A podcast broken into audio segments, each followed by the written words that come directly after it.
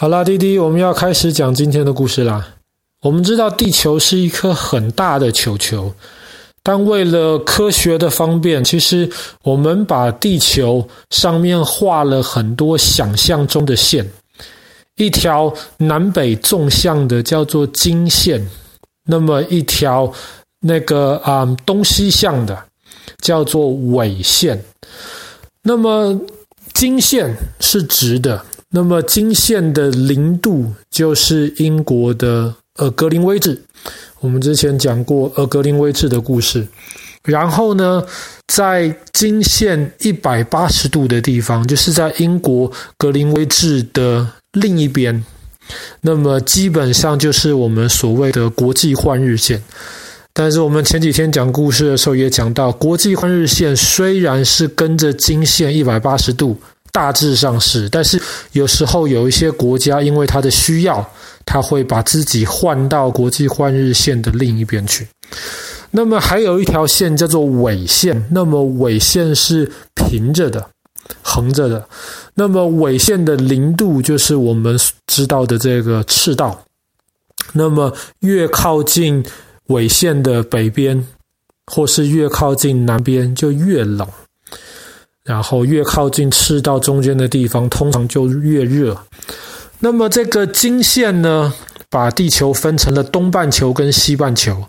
纬线把地球分成了南半球跟北半球，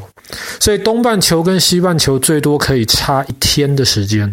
那么南半球跟北半球通常所谓的是是相反的季节，比方说我们现在在北半球，我们这边是冬天；那么南半球的，比方说纽西兰、澳洲，现在就是夏天。但是全世界有一个很神奇的国家。这个国家的国土同时在东半球，也在西半球，同时在南半球，也在北半球。这个国家的国土基本上跨过了赤道，也跨过了经线一百八十度。这是全世界唯一在四个半球都有土地的国家。那么这个国家叫做嗯吉里巴斯，就是我们今天要讲的这个故事。吉里巴斯呢，其实跟我们昨天讲的这个土瓦鲁这个国家的关系非常的深厚。其实这两个本来是同一个国家，后来吉里巴斯才独立出来的。吉里巴斯跟土瓦鲁一样，它的海平面很低。吉里巴斯基本上也是一个珊瑚岛组成的一个国家，所以它的海平面也很低，所以它也同样的很有可能被那个全球暖化造成海水上升，让整个国家被淹没。但是吉里巴斯政府呢，他们是很很顺利，他们也很久以前就开始计划了，如果他们国家被淹没的话，该怎么办？他们呢，当时就跟斐济政府做了商量。那斐济其实有好几个岛，基里巴斯政府呢就把斐济第二大岛上面很多的土地都已经买了下来。意思就是说，如果到时候基里巴斯不能住的的话呢，那么基里巴斯的老百姓跟他们的政府可以搬到斐济上面去住。但是这个计划细节上面要怎么样进行？那爸爸还不知道，可能要再过接下来十几年或几十年的时间，两个国家再慢慢的讨论。那么，同样的，基里巴斯离全世界其他地方都很远，所以其实去参观这个国家的观光客其实也不算多。那么，基里巴斯的首都叫做塔拉瓦，塔拉瓦其实呃是一个很有趣的一个地方，它是在一片那种。珊瑚岛的那种环礁上面，什么叫做环礁啊？环礁其实在南太平洋蛮常见的，不过在其他地方就不太多。环礁基本上，弟弟你可以想象是海上面撒了很多的珍珠，然后这些珍珠好像正好就是把一片海围起来了一样。那么科学家他们的理解是说呢，在以前可能地底下面有海底火山，火山爆发，那么可能在地底下面就会形成了一个山出来。但是因为海底火山爆发，然后那个火山灰慢慢变凉了之后，其实是里面有很多很多养分的。那么珊瑚其实就喜欢在这种火山喷出来的这种火山灰旁边，又温暖又有很多养分的地方来居住。所以珊瑚就会围着这个火山岛旁边，等于说做了一圈他们的家。可是呢，可能因为地球板块的这个移动，或者是这个海底火山凸出来了之后，它本身的这个形态不够的坚固，所以时间很久之后，这个火山有可能会慢慢的垮掉，会垮回到海里面去。所以慢慢的这个火山不见了，但是原来靠着火山围了一圈的这些珊瑚，其实都还在。所以就会形成我们今天所谓的这个环礁。那么环礁其实有蛮多好处的，比方说从观光客的角度而言，环礁通常很漂亮，因为本身这些礁石就是珊瑚，通常很漂亮。而且在环礁里面呢，跟外面的海是不一样，环礁里面的海相对的是比较平静，那么常常有时候也没有那么深，所以在环礁里面通常可以游泳。那么，在对于当地的这些渔夫而言，环礁也是蛮好的，因为在环礁里面呢，比较容易捕鱼，你不用到，你不用到深海里面去就着这个大浪，很危险的捕鱼。在环礁里面，风平浪静，很多鱼在里面，所以环礁其实蛮讨人喜欢的。那么，有些人到基里巴斯去度假之后，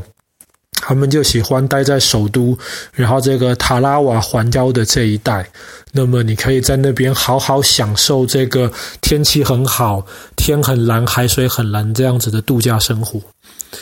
但是这个塔拉瓦环礁，其实在第二次世界大战的时候发生过一场非常惨烈的战争。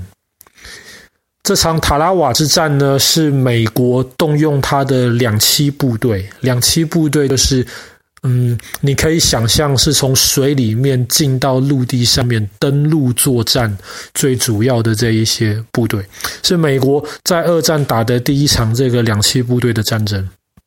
而且这个也是美国打的第一场面对日本军队死死防守的一场血战。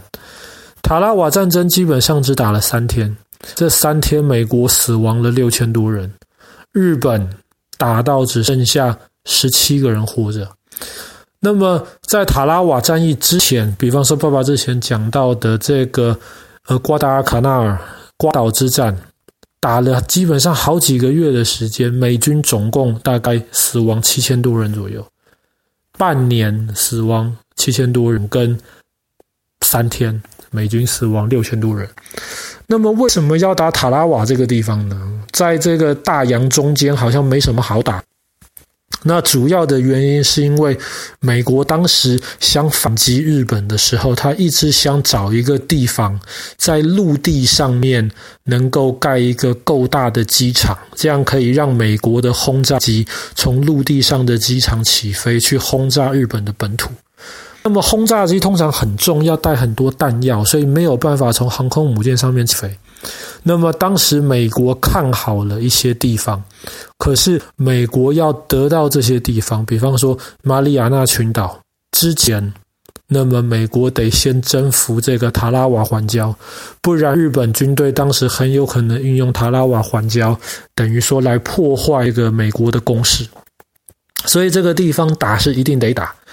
但是要怎么打？因为在那之前，其实美国对这种登陆两栖作战的经验，其实相对是不足够的。所以打拉瓦环礁的话，最重要的就是怎么样把你的部队送到这个陆地上面去。那么为了打这一个环礁啊，一一些小小的岛，美国当时动用了十七架航空母舰。这是听起来很夸张的一个数字，十七架航空母舰，还有非常非常多其他的这些小船，要把士兵送上去，还有很多战舰。那么在在登陆作战前呢，当时美国的这些船跟飞机，就是对这个环礁上面的这些日本防守的军队轰炸了啊一段蛮蛮长的时间。可是当时因为美国的经验不够，所以当士兵们都已经上小船，准备要登陆到这个环礁上面的时候，美国人忽然意识到一件很糟糕的事情，就是他们算这个涨潮的幅度的时候算错了。我们知道登陆作战的时候，基本上都是要趁着涨潮的时候才能够进攻，因为水还够深。水才够深的话，这些比较大的船才能是。美国以为这个涨潮的情况应该是跟其他地方一样是正常的，可是没有想到塔拉堡环礁那天是小潮，水涨不到一公尺。美国以为会涨大概点五公尺。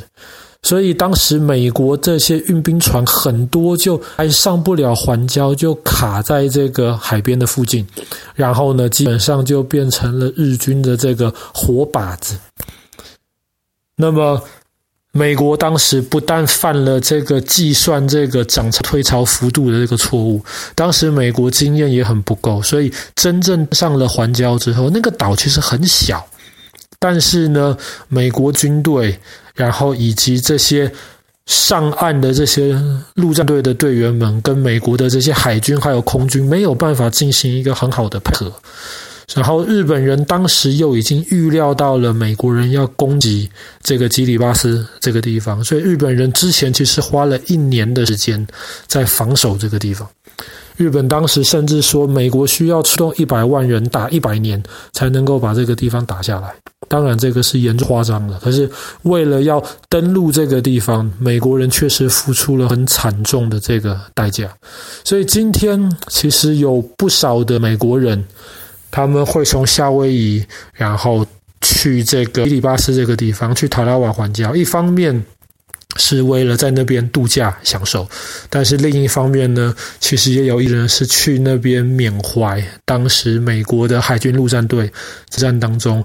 那、付出了这么多的代价才占领了。好啦，那么我们今天的故事就讲到这边，基里巴斯的这个塔拉瓦环礁。